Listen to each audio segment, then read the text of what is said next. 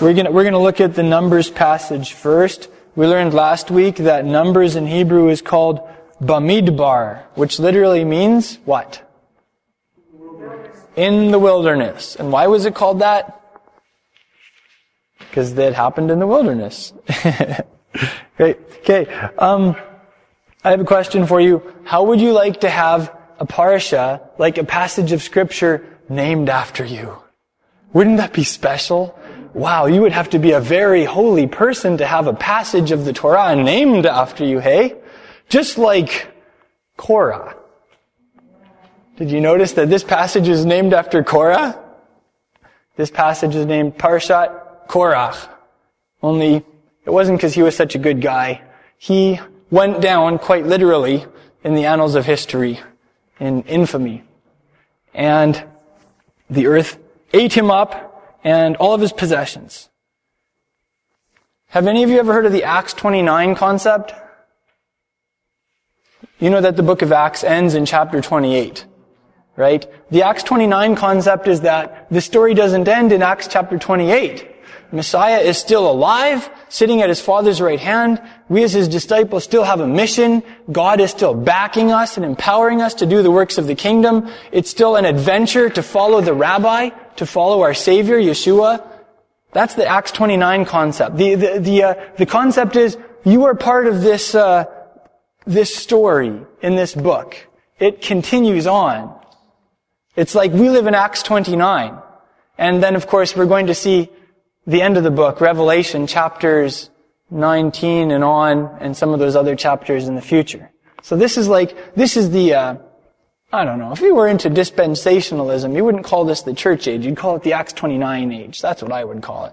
But, well, he had the Torah already. Moshe had written down a fair bit of it. And he had like, he had a lot of that supernatural phenomena right in his face. If anyone should have gotten it, it should have been Korah. And we're going to look at that a little bit, a little bit into this actually. But I want to, I want to set the context for the main theme that we're going to be talking about. And it's from, uh, Yeshua's teachings in the book of John. We read for the last couple of weeks, uh, where Yeshua is having these dialogues, uh, quite often with his opponents. And in between, he's healing people who really need him and taking care of the common people. And, uh, in John chapter 7 verse 24, he says something interesting. He says, don't judge according to appearances judge a right judgment. And I never understood that, to be honest. Like when I think of judgment, I think of adjudication, you know, like you go to court and you have your case settled, etc. Uh, that's not something I do. I'm not a judge. That's not my profession. Um, but when you look at the, the Greek word for this, it's krino. Can everybody say krino? krino? And it's a word that you do every day. When you have to make a decision between one thing or another, you're judging uh, when you have to distinguish between two things. When you pull, when you're driving down the road and you see a traffic light, if the traffic light is red, then you make a judgment call and you stop. Correct? Hopefully. Um, if it's green, then you make a judgment call and you go. Uh, that's the concept of judgment. So it has nothing to do with judgmentalism or uh, the scenario that happens in a court. All right? So this is something that applies to each one of us. Yeshua is saying, when you analyze a situation, when you make a decision, don't do it according to appearances. Don't just think in your own head and draw your conclusion based on a set of physical criteria. Make the right decision. So the question is, what's the right decision? I mean, that's all I have to go by, isn't it? You know, I look at a situation, maybe I talk with a person or two and I, I, I analyze it and then I make a decision. But I guess according to the master, there's something else involved in making right decisions. And uh, that's what we're going to learn about today. I'm going to give you a little example of this, okay? Uh, he's not here today, but have you ever noticed that Greg brings a Coke, usually to Kiddush? Have any of you wondered, why does Greg bring Coke to Kiddush? Like, people could draw all co- sorts of funny conclusions about that, couldn't they? And in fact, I was kind of curious at first. Well, here's, here's the story. He, would, he Greg was involved with a massive exposure to anhydrous ammonia. He was driving a truck, and when he pulled the truck away that was carrying the stuff, the uh, the hose that was pumping it in was still attached, and it blew everywhere. And he could have been killed. And it had it had it did seriously affect his health. And the result is he can't ingest certain things. Now, how he can ingest coke and not fruit of the vine is beyond me, but that's the situation, right? So that is a great example of not judging according to appearances. Another one would be uh, when, a, a, a, an episode of Little House on the Prairie that Genevieve and I watched this last week. They have all the seasons of Little House on the Prairie available on the on YouTube, and we like to watch one or two a week while we're having supper.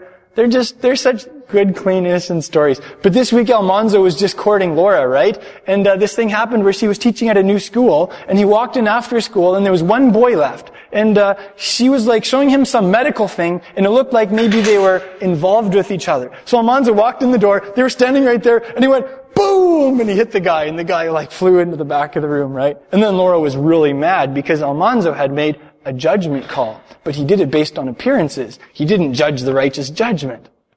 All right, that's that's the uh, that's the that's the idea here. So uh, Yeshua, uh, a couple chapters later, he says much the same thing in John eight fifteen. He says, "You judge according to the flesh. I'm not judging anybody." So what we learn is, if you're a human, then your first tendency will be to judge according to the flesh. Now the question is, what does judging according to the flesh means? When you read according to the flesh, it means based on physical criteria, right? So you're making your judgment calls based on what you see. Kind of like how Almanzo did, right? He walked in the door, he saw something, boom. and uh, that's not what we want to do. Here's some. Here's another passage about this concept. Uh, Paul in 1 Corinthians 2, verse 15, he says something interesting. He says, "He who is spiritual appraises all things, yet he himself is appraised by no one." So we learn something. We can be living on like a physical level where we're so wrapped up in the material world. Like materialism is huge in our culture, right? And it's so easy to get sucked into that. That's the status quo. That's the norm. But that's not being spiritual. Being spiritual is like realizing there are higher dimensions of existence. There's a greater reality. It's the reality where God lives. It's the reality where like there's this combat between the forces of good and evil. Um, angels function in that reality. Demons come to you from that reality to whisper lies in your ears and incite you to do dumb things. Right? That's the spiritual realm.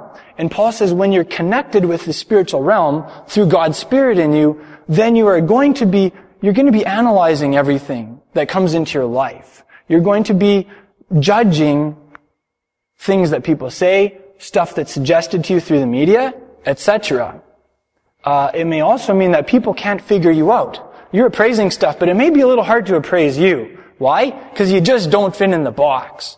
You just, you just don't toe the party line. That is a great dynamic that we see in the life of the master, hey? I mean, he just did not fit into people's boxes. They couldn't figure out where he was from, right? And they had a really hard time with him because they just couldn't put him in a box. They couldn't say, well, you know, he's the son of so-and-so, the son of so-and-so, and uh, his grandfather was a rabbi, and, you know, he went to the best rabbinical Bible college in Jerusalem, and he was ordained, and he has a certificate on the wall, and they, he just didn't have any of that, did he? And the result was they had a really hard time with him. It was hard to appraise this guy by people who just judged according to the flesh, right? So, uh, we see a massive example of this in this parasha. In this parasha, we see Korah and over 250 of the national leaders of Israel, and they make a fatal decision. And they arrive at that fatal decision by basing their decision on faulty analysis of a situation. They're a great example of judging according to the flesh. I want, I want to point out three verses to you about that in this parasha that are a great picture of this. And uh, I think the last one's actually kind of humorous. Okay, number 16.3, this is what they say. Moses and Aaron, you've gone far enough. All the congregation is holy, every one of them, and Yahweh's in their midst. So why do you exalt yourselves above the assembly of Yahweh? They're saying, Moses, who do you think you are making yourself out to be a prophet? Aaron, who do you think you are becoming the high priest of Israel? Every one of us is holy. How can you be uh, the high priest? This is what they were saying. Let me ask you, were they, were they looking at that situation through spiritual eyes? Or were they looking at things on a physical level? They were really off. Okay. A, couple verses later, in 1613, it's they, this is, uh, Dathan and Abiram. They're, they're not even coming to the, obeying the summons that Moses gives for meeting. And they say, we won't come up. Isn't it enough that you, Moses, have brought us up out of a land flowing with milk and honey to have us die in the wilderness? But you would lord it over us also? So did you hear, did you hear their skewed perceptions on that one? Number one, they didn't realize that God brought them out of Egypt. They thought it was Moses who brought them out of Egypt. How is that for insanity? Like that is a classic case of insanity. How, how did they think Moses did all that stuff, eh? How did they think Moses like split the sea and brought a couple million people through it and then drowned the Egyptians behind them? I mean, talk about a case of selective memory, eh? And, and, and then they, they, they twisted things around so far that they said, yeah, Egypt is the land of milk and honey and Canaan isn't. What are you doing? What you, why did you bring us out of Egypt? Okay, can you, can you, can you kind of get this impression that these guys didn't have a clue about who God was and where God was in the situation? Okay, and then there's one more example. 1641 is the best. This is all the people. This is after like fire miraculously comes out of nowhere and burns up these 250 dudes that presumed upon themselves to make themselves like high priests with their own censers, right? They were doing this out of their own heads, and uh, fire burns them all. And then verse 41, we read, on the next day, all the congregations of the sons of Israel. So a couple hundred thousand people here, okay? They all start grumbling against Moses and Aaron saying, You're the ones who have caused the death of Yahweh's people. Wow. Moses and Aaron were the ones, apparently, who killed all those guys with supernatural fire. I mean, wait a minute. Was that what really happened? Was that Moses and Aaron? So these are some examples of this. okay, here is the big question. What was the root of these people's problem? Here's what I, I, suggest it was. They weren't coming at it from the, uh, you know how we talked about the spiritual perspective? When you like, when you have a spirit and you're connected with the spiritual dimension and you're walking close with God, like you're doing life with God? That's the faith perspective, okay? Everybody say faith perspective. That's the one way you can look at a situation. The other way you can look at a situation from is over here. It's when you're like stuck in your body, you can't think outside of your own head, all you, all you operate by is what you feel. Okay, that's kind of like being in the flesh. It's like when you do life without God's power. And uh, when, when we do that, we're kind of like Korah. Like we can come up with some really stupid stuff, can't we? I think we've all been there. I've been there. I can't believe some of the stuff that I've come up with and that I still come up with when I'm not like really tight with God, right? Well, so this was the root of their problem. They were doing life from over here, right? They were looking at a situation not with spiritual eyes. That's true. You can like back up your position with so many rational arguments and yeah, that's really true. You can even find Bible verses to support it and you can get a lot of people to agree with you. wow. Okay, so here's here, so here are these two perspectives. Their problem was they weren't factoring God into the equation. These guys didn't want God to be a part of the picture, did they? If you were to look at their hearts, they didn't want him to be a part of the picture. Even though these guys made a big to-do of using religious talk, did you notice that? We're all holy. Yahweh's in our midst. They were, they were using religious talk, weren't they? Even though they were doing that, they did not believe in God. For all intents and purposes, they had no faith whatsoever. They did not believe in the Almighty. They were practical atheists. They were. They were practical atheists. They were living like atheists. Even though they had all the religious, all the religious speech, and even though they came across as being so righteous, they had, they wanted nothing to do with the true God, did they? And you know what's scary? We can be there, like, boom, one second and I can be there. It's like this Jekyll and Hyde thing that each one of us have lurking deep inside of us. You know? Um, okay. Okay. Okay. Here, here's a question. If you're an evangelical and, you know, you, uh, look at atheists and the atheist movement or whatever, what's one of the favorite verses that evangelicals like to use to describe atheists? Psalm 14 verse 1. The fool has said in his heart, there is no God. How many of you have heard that? You probably all heard that, right? And then you kind of like say it, and then you just kind of go, yep, kind of nod smugly, right? Those, those fools, they, they, they're the ones who say in their heart, there's no God, and the Bible talks about them right there. That's, that's very popular, isn't it? But let me ask you, how many of us have thought at times in our life or acted like there wasn't a God? Like Korah. I have, maybe I've been the fool sometimes who has said in my heart, in terms of how I think subconsciously, you know, maybe God exists, but if he does, he's nowhere, he's nowhere close to me, and he's certainly not involved in this situation. I'm gonna have to take this on myself. I, uh, have been a practical atheist at times in my life. And it only takes me about two seconds to get there. Uh, we also read in Psalm 10 verse 4, the wicked, in the haughtiness of his countenance, doesn't seek God. All his thoughts are, there is no God. And here's the question. Like it talks about this wicked dude, right? And in the haughtiness of his constant, content, countenance, he's not looking for God. He's not going after God. But what does that mean? It's like your outlook, right? Like, probably, we probably do well to stop and ask ourselves, have I ever had a proud outlook? Have I ever had a time in my life, maybe in the last week, let's bring it, let's bring it close to home here. Have we ever had a time where I, uh, where I made a decision as if there wasn't a God? You know, have we ever had times when our mode of operation was such that when we had a critical decision to make, when we had to respond to something someone was saying, instead of asking God what he thought of this, or involving him in the situation, or just acknowledging that he's involved, we just kind of go ahead and do our own thing and act independently. It's so easy, isn't it? You know what the Bible says? That's the wicked way. so, why I'm saying this is because I don't think we can point fingers at atheists and say, they're so bad and I'm so good. Like, that is not the case, is it? It's like one second and we could be there. It's only the grace of God that holds us in a place of faith, that gives us the faith perspective, that makes us aware of the spiritual dimensions. I find that very humbling personally. Um, that was probably one of the biggest lessons I learned from the book of Joshua. If there was any mistake that Joshua made in his life, he had a moment of practical atheism where the Gibeonites came and he acted independently. Instead of consulting with the Almighty and getting some counsel on the matter, he just went ahead and he, he, he did, he acted out of his own thinking what he thought was best.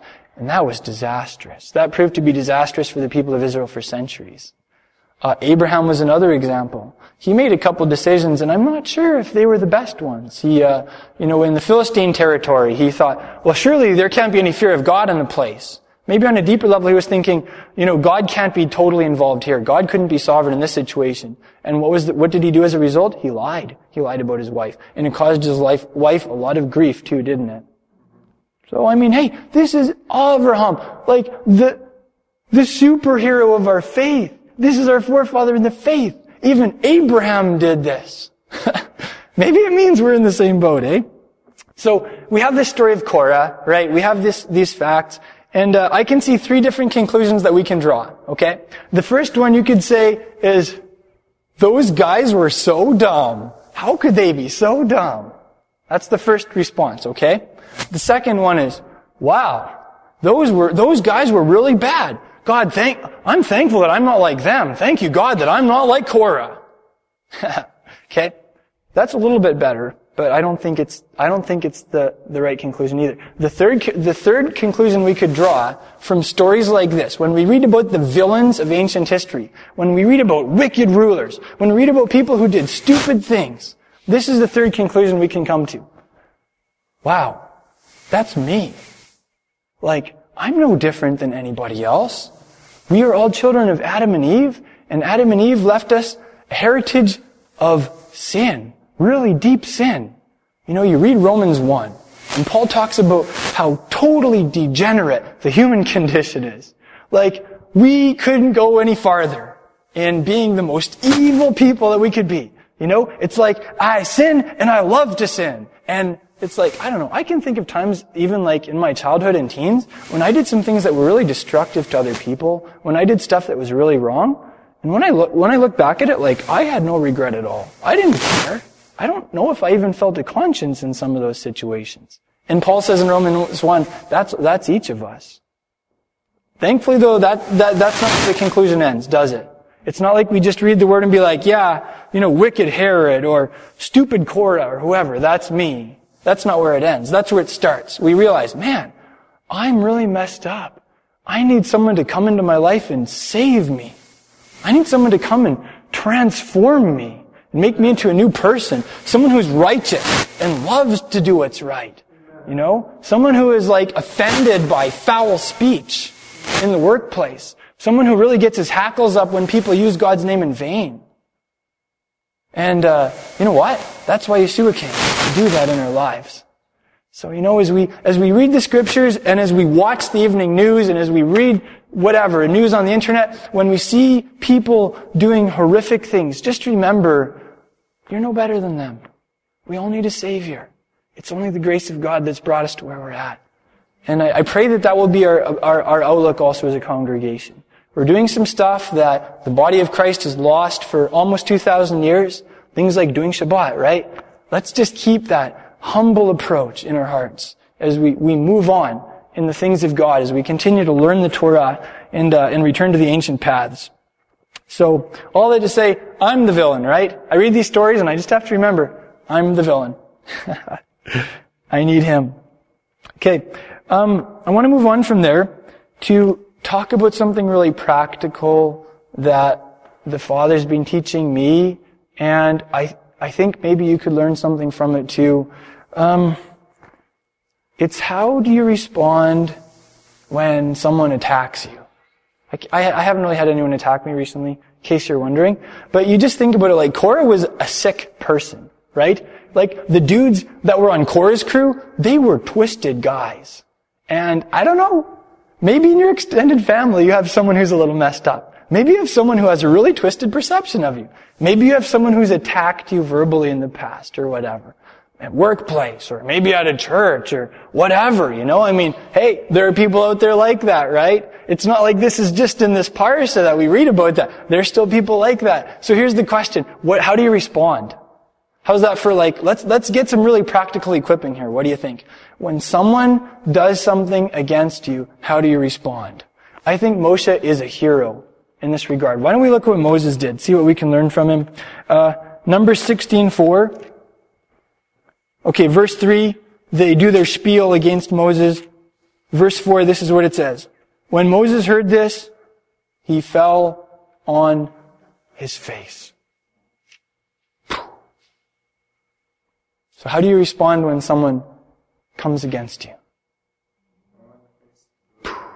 Yeah, why did he fall on his face?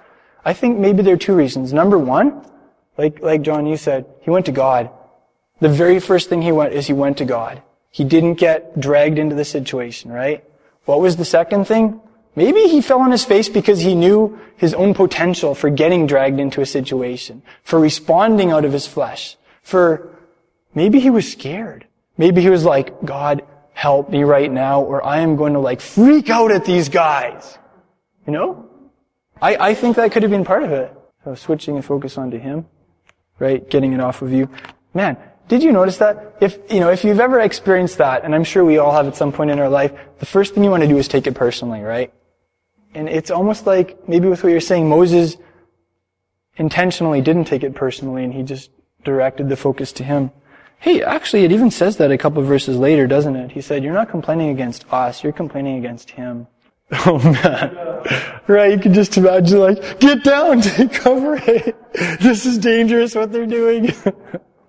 wow, good, good point. Um, okay, the same thing happens in the next scenario. Like a couple hundred thousand people, they're really mad at Moses and Aaron for killing all of their heroes, all of these national leaders, right?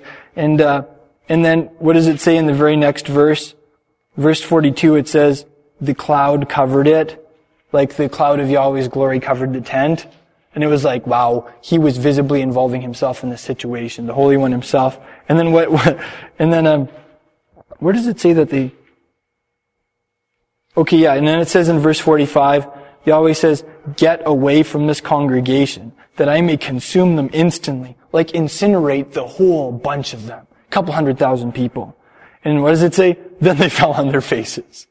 It's like, man, Moses, that was the day when Moses had dirt on his face, didn't he?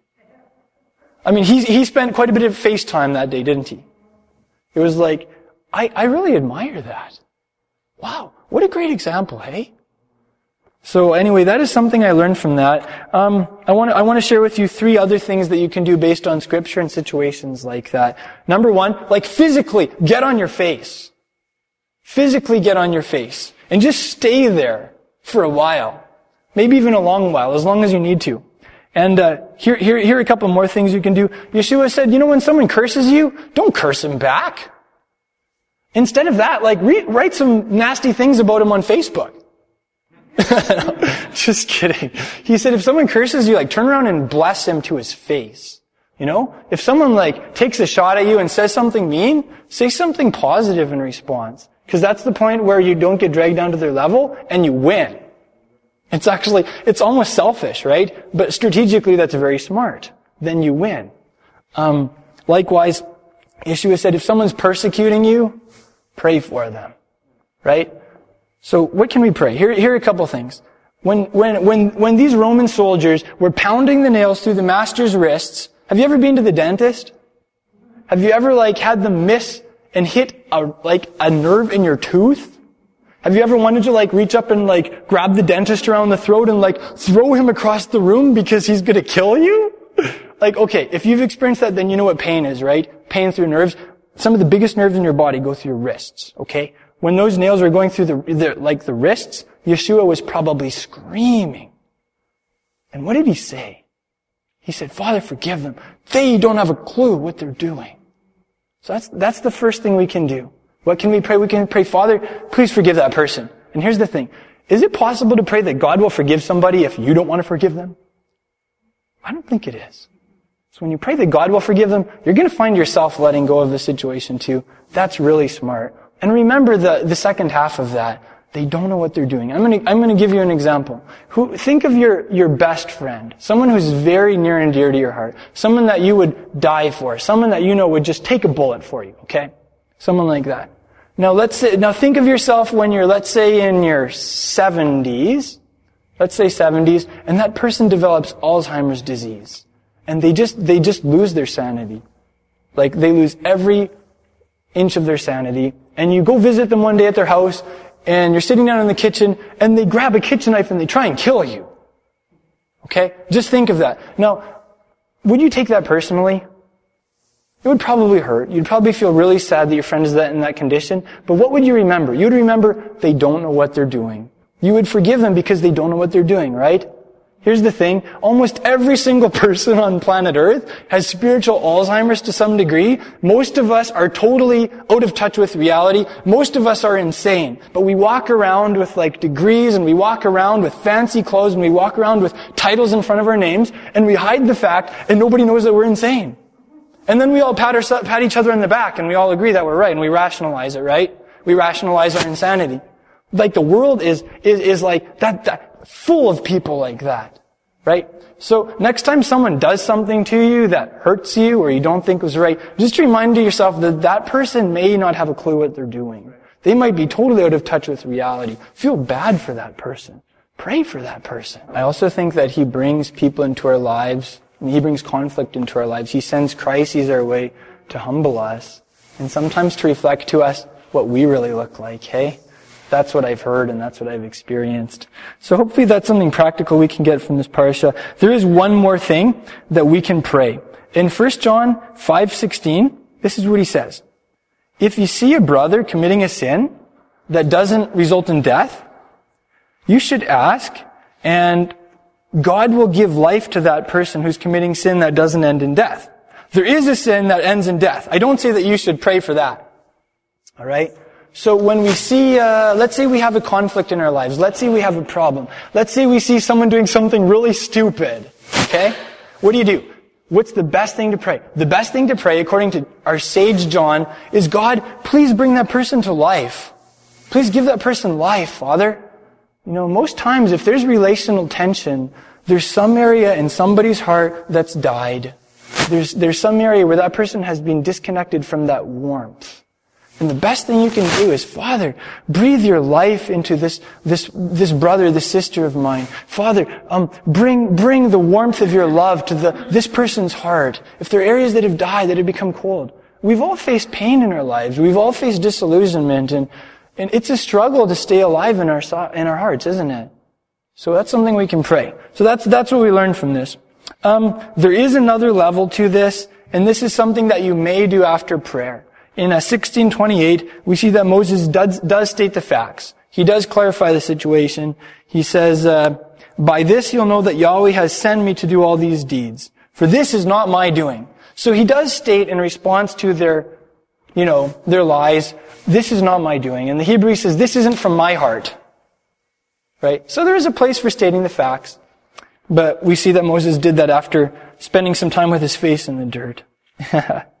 okay. Um,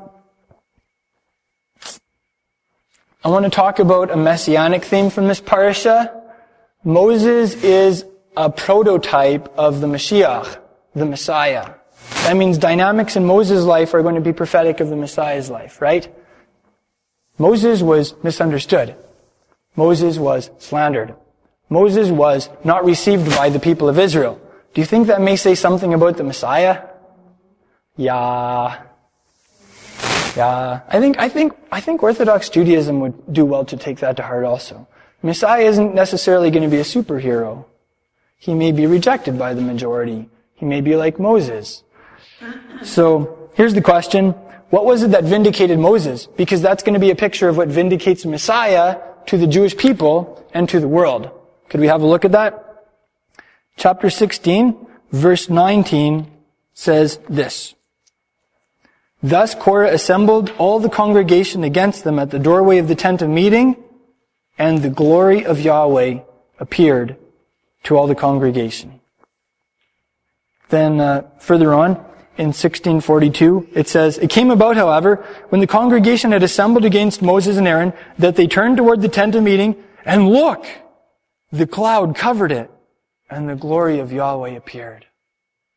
So what was the point where Moses was vindicated? When it was shown that he was God's favorite. That God's favor was on this man. That the thing, the actions that he was taking were ratified by the Almighty. That they, that he was sent on a mission to do these things. It was when the glory appeared, wasn't it? And let me ask you, is Yeshua misunderstood in this world? Is he misunderstood by the Jewish people? Yes, to a very large degree. When is he going to be vindicated? Yes, that's right. When the glory appears. And I, I, I think there could be two tiers to this. Uh, tier two, the final, is going to be when he comes back in what? The glory of his Father. I think when like he comes hurtling through the atmosphere from outer space or however it's going to look, and when he like does his victory lap around planet Earth, and everybody sees I'm to call him our rabbi, hurtling through the skies in like fiery glory and earth-shaking power. Do you think there's anybody who's going to say, yeah, you know, Jesus, you know, God didn't send Jesus. I don't have to take Jesus seriously. Like, think again, right? Everybody's going to be thinking again at that point. So it's going to be the glory of the Father that ultimately vindicates the Son and his reputation, which has been slandered to a great degree. Uh, between now and then, I don't know, You see his name, his reputation. You think there's anything we can do to maybe help really uh, polish that, to bring honor to his name? I think so. It's really interesting to read John 17 and realize that all of these themes, they have this connexus. Like they, they come together in this point. And, uh, and it, it's about here and now. In uh, John 17, verse 22, this is what Yeshua says. And listen for all these themes, okay? Father, the glory you gave me, I gave to them. So there's the glory theme. Why? That they may be one. That they may be echad. Why? So that the world may know that you sent me. Can you hear it?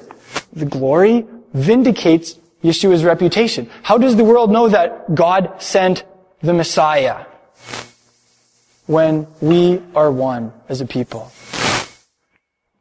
What do you, what do you think the chance is that the Father is going to answer Yeshua's prayer before this thing is over and he is going to like bring such a supernatural level of unity to the body? It's very high. And it happens when His glory comes. So let's continue to persevere, uh, come into His glory, and uh, let Him make us one in His way. And I don't think that's going to look, orga- it may not happen organizationally. It may not happen with some I don't want, I don't want to like go into all the possible scenarios, but I, I do believe that it is going to happen by the power of God. And everyone's going to say, that was his doing. And it is, it is wondrous in our eyes. There is a second way that Moses was vindicated, and Aaron in this case, that is prophetic of Messiah. Remember the, the, the staffs? They're like uh, nice heavy duty sticks, right? They would use them to walk around with. Uh, if someone attacked them, they would like give them a good swipe over the head with the staff or whatever. This is a very practical instrument. Well, they put them in the tabernacle overnight, and what happened in the morning? It says Aaron's rod, like it grew leaves, it grew flowers, and it even produced ripe almonds. They could like pick the things off and eat them, eh?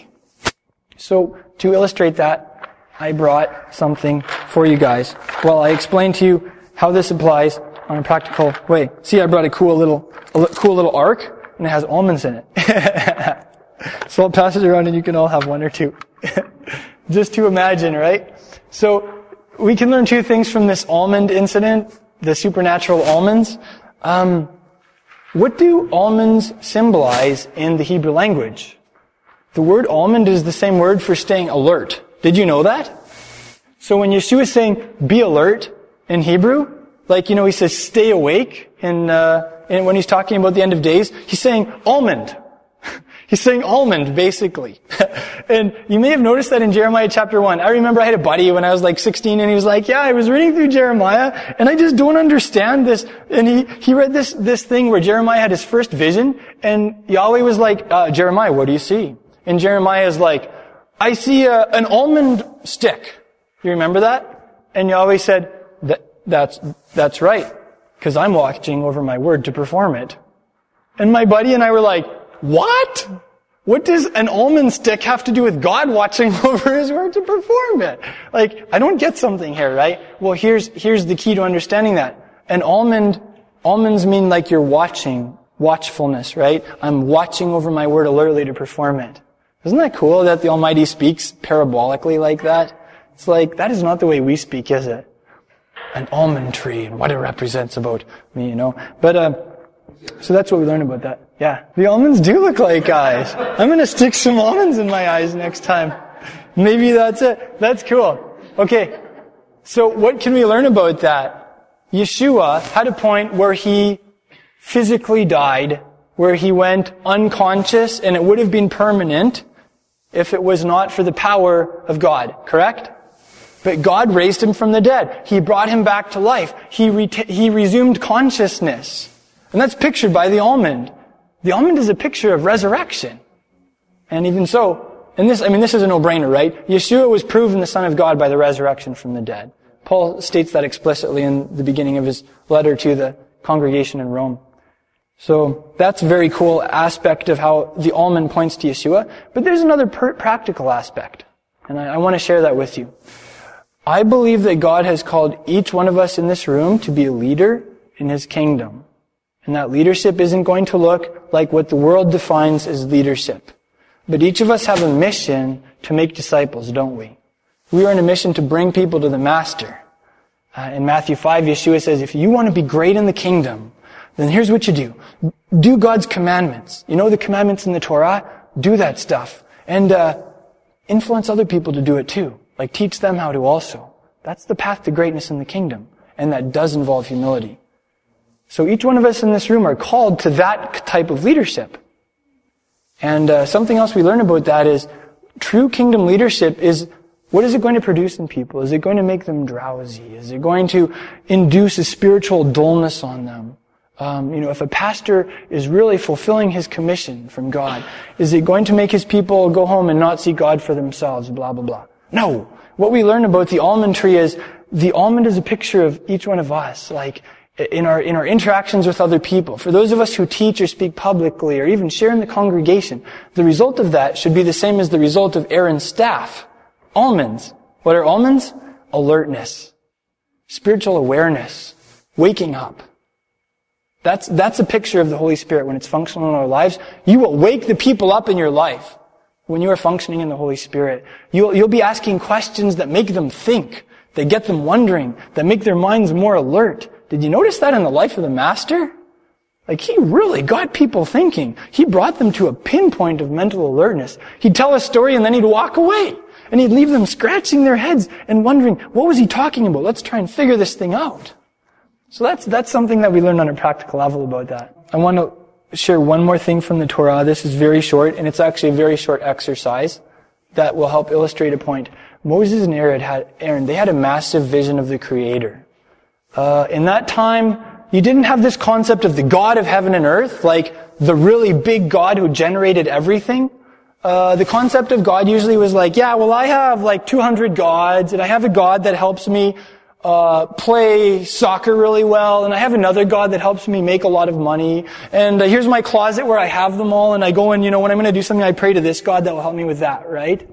Like you had collections of gods, and then you also had bigger gods. Some of them had really huge tummies because they were idols, and they were really weird stuff, right? But the idea was like local deities. So like uh, Moab, right? Who is their who is their local deity? Who is the national god of Moab?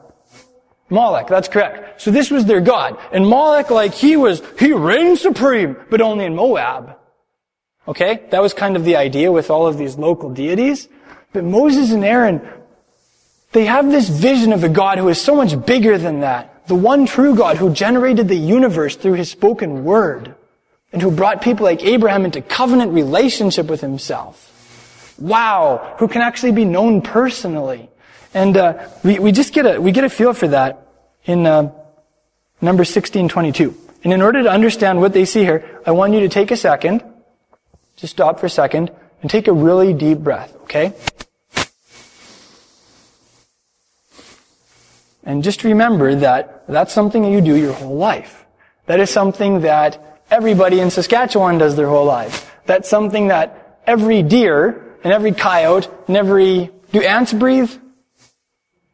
And every ant in the, in the whole country, they do their whole lives on whole, all of planet Earth, okay? And with that in mind, you're going to understand this vision of the Almighty here. In number 1622. Moses and Aaron said, they're praying. And it says, but they fell on their faces and they said, O God, God of the breath of all flesh, when one man sins, will you be angry with the entire congregation? And uh, the NASB renders this word for breath as spirits. The word is ruach. Everybody say ruach. And it can mean wind. We have a lot of ruach here in Saskatchewan. It's a windy province. It can mean breath, and it can also mean spirit. But in this case, I believe that breath is the best translation. He is God, i.e. the cre- creator and the original source of everybody's breath. So every single person that you encounter, you have something in common with that person.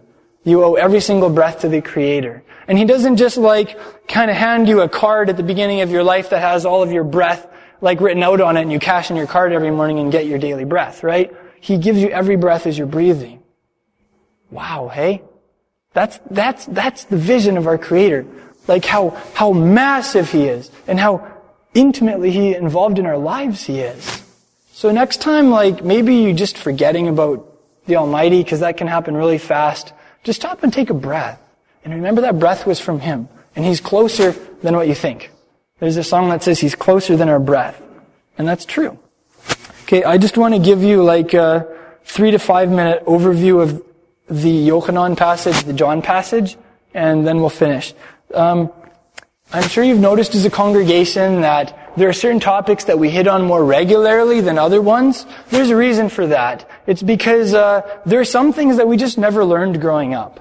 And those are the things that I really want to equip you with. That's the information that I really want to give you. It's not that some of those other themes aren't important, that maybe we talk about more often in a standard, you know, evangelical or charismatic group or whatever.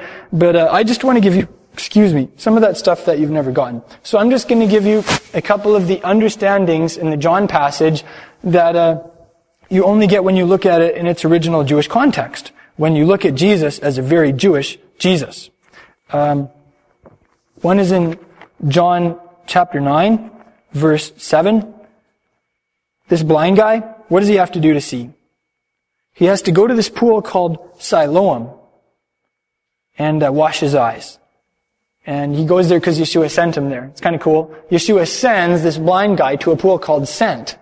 In Hebrew, it's Shiloach. Can we all say Shiloach? Shiloach. And uh, that pool, they've actually dug it out archaeologically, and you can go there, and there's still water in it. Isn't that when you, where you were immersed, Colin? That's where Colin was baptized. It was in the pool of Shiloach. in Jerusalem. Very cool. So what, what do we learn about that on a practical lesson? Every single one of us come into this world spiritually blind, right? And we need Messiah to open our eyes. How does he do that? I can see two things that we can learn from that, this about how he does it. Number one, when we accept that he has been sent by God, when we accept his authority in our lives, when we read his teachings and we say, that's serious, I'm going to make this my own, I'm going to do this stuff, then he, we will, we will be healed and we'll get spiritual vision from that experience. Right? The second thing we can learn, and this applies to the body of Messiah, is shiloach. The word for sent is also the root for apostle. So that tells us that if there is a lack of vision in the body of Messiah, God will use the apostolic anointing in people who function in that role to bring that vision to the body of Messiah. And He has been doing that for the last five or six decades specifically. And we're just going to cheer him on as he continues to do that. So that's something that we value as a congregation. We value understanding what the apostolic mission is, what that looks like, how, how we as a group can support that and be a part of that. And the result will be spiritual vision, not only for ourselves, but for the body of Messiah here in Prince Albert. That's the first thing that we learn. In 916, we learn something that will blow one of our prejudices out of the water. Uh, there's this idea out there that the Jews rejected Jesus, right? I mean, I hear it all the time. As a Hebrew teacher, I've had hundreds of people in my Hebrew classes, and I like to explain how the Torah, down to the very letter, points to Messiah. And my students, this is like so classic. The response is, man, how could the Jews have read the Torah their whole lives and then not seen Jesus in this and rejected Jesus? And my response is, they didn't. Who was it who believed in Yeshua for the first decade or two? It was only Jewish people. There were lots of Jewish people who accepted Yeshua, who did believe in him. Yes, there was a messed up religious leadership in Jerusalem that had like control of the place, and they did re- reject him, but even some of them didn't. Look at Nicodemus. He was a member of the Sanhedrin. Look at, uh, Joseph of Arimathea, Ramatan, he was another one, right? So all that to say, we can't just paint this broad stroke and say, yeah, the Jews, they rejected Jesus, and we Gentiles, we accepted him. Sorry, it just doesn't work that way.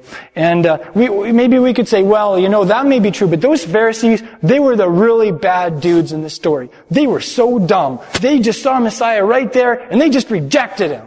We could say that. They all rejected him. But actually, if you read 9 verse 16, you read, Therefore, some of the Pharisees were saying, this man isn't from God because he doesn't keep the Sabbath. Oh, see, there it is. The Pharisees rejected Jesus. I told ya, but you didn't read the rest of the verse.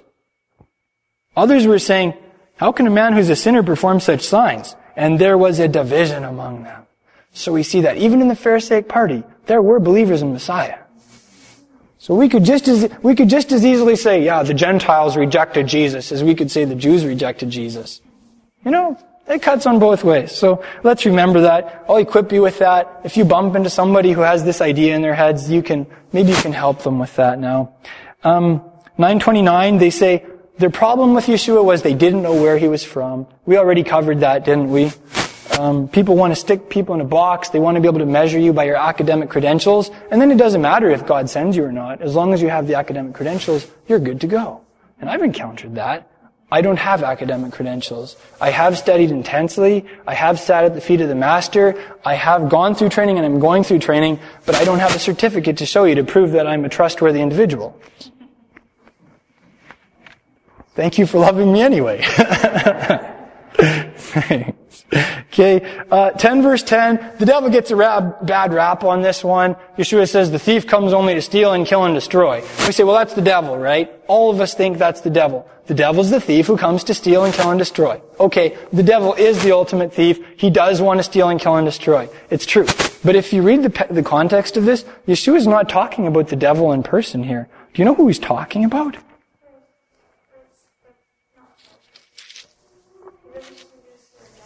Mm-hmm. The religious leaders who are against him. Look at verse 8. He says, All who came before me are thieves and robbers, but the sheep didn't hear them. So in other words, the people who were in religious leadership, who preceded Yeshua, who had this power grab in Jerusalem, they were thieves. They came, the, the only thing they were doing in national Israel was they were stealing from the people. They were killing the people spiritually. They were destroying the country. And they were doing it in the name of holding the country together by selling out to Rome to try and prevent uh, a war. So anyway, I just wanted to give you that understanding. It's a bigger one. Uh, it relates not only to religious leadership in Yeshua's time, it relates to religious leadership today in every religion. It relates to teachers, false or true teachers. So we can remember that, the original context for it. You know how I've been talking about how the Torah technically, it's the five books of Moses, the foundational books of scripture, but the Torah is a Hebrew word that means what? Teaching and instruction, that's correct. So the Torah, the whole Bible constitutes God's Torah. That, that is correct, isn't it? And we actually, we have two texts in the, the, the Brit Chadashah, the New Testament, that corroborate this idea. One of them is in this. Yeshua in John 10:34 says, "Isn't it written in your law, your Torah, I've said your gods?" And then he quotes the Psalms there. So what we see is that the Psalms are part of God's Torah also. Therefore, we can also draw the conclusion that just like the law and the prophets and the writings, the Tanakh, the Hebrew Bible, that's God's Torah. The Brit Chadashah, the, the New Testament is also Torah, isn't it? So the whole book. Actually, I, I know of a, a group of believers like us, they're Hebrew roots, they're Messianic types, they call themselves whole Bible Christians. Because they recognize the whole Bible is God's Torah, God's practical instruction for our lives. So we are whole Bible Christians. And uh, I want to I want to finish with giving you, leaving you with a picture of Yeshua. It is a trustworthy statement and deserving of full acceptance that Yeshua the Messiah is the same yesterday and today and forever. Is that true? Yes. May we also say, therefore, that it's a trustworthy statement and deserving of full acceptance that what Yeshua did is what Yeshua is going to do. That what Yeshua did as a human in the flesh, when he walked the dusty roads of Galilee, when he went to the synagogue on Shabbat, when he read the Torah, when he did the stuff God said in the Torah, is the same stuff that he's going to be doing when he returns in glory, when he sets his feet on the Mount of Olives, when he brings God's kingdom in its fullness to planet Earth, and when he regathers the exiles back to the land of Israel, and where he teaches us the Word of God in Israel for a thousand years, according to Revelation 19 to 22, according to Ezekiel 40 to 48? I think so. I think it's safe to say that. So, with that understanding that what he did is what he's going to be doing when he comes back, let's look at something he did in John chapter 10. This is kind of fun.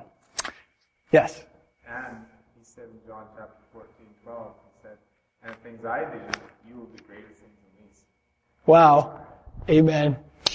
So we're supposed to be doing that now. Right on. So it's not just him then? Wow, right on.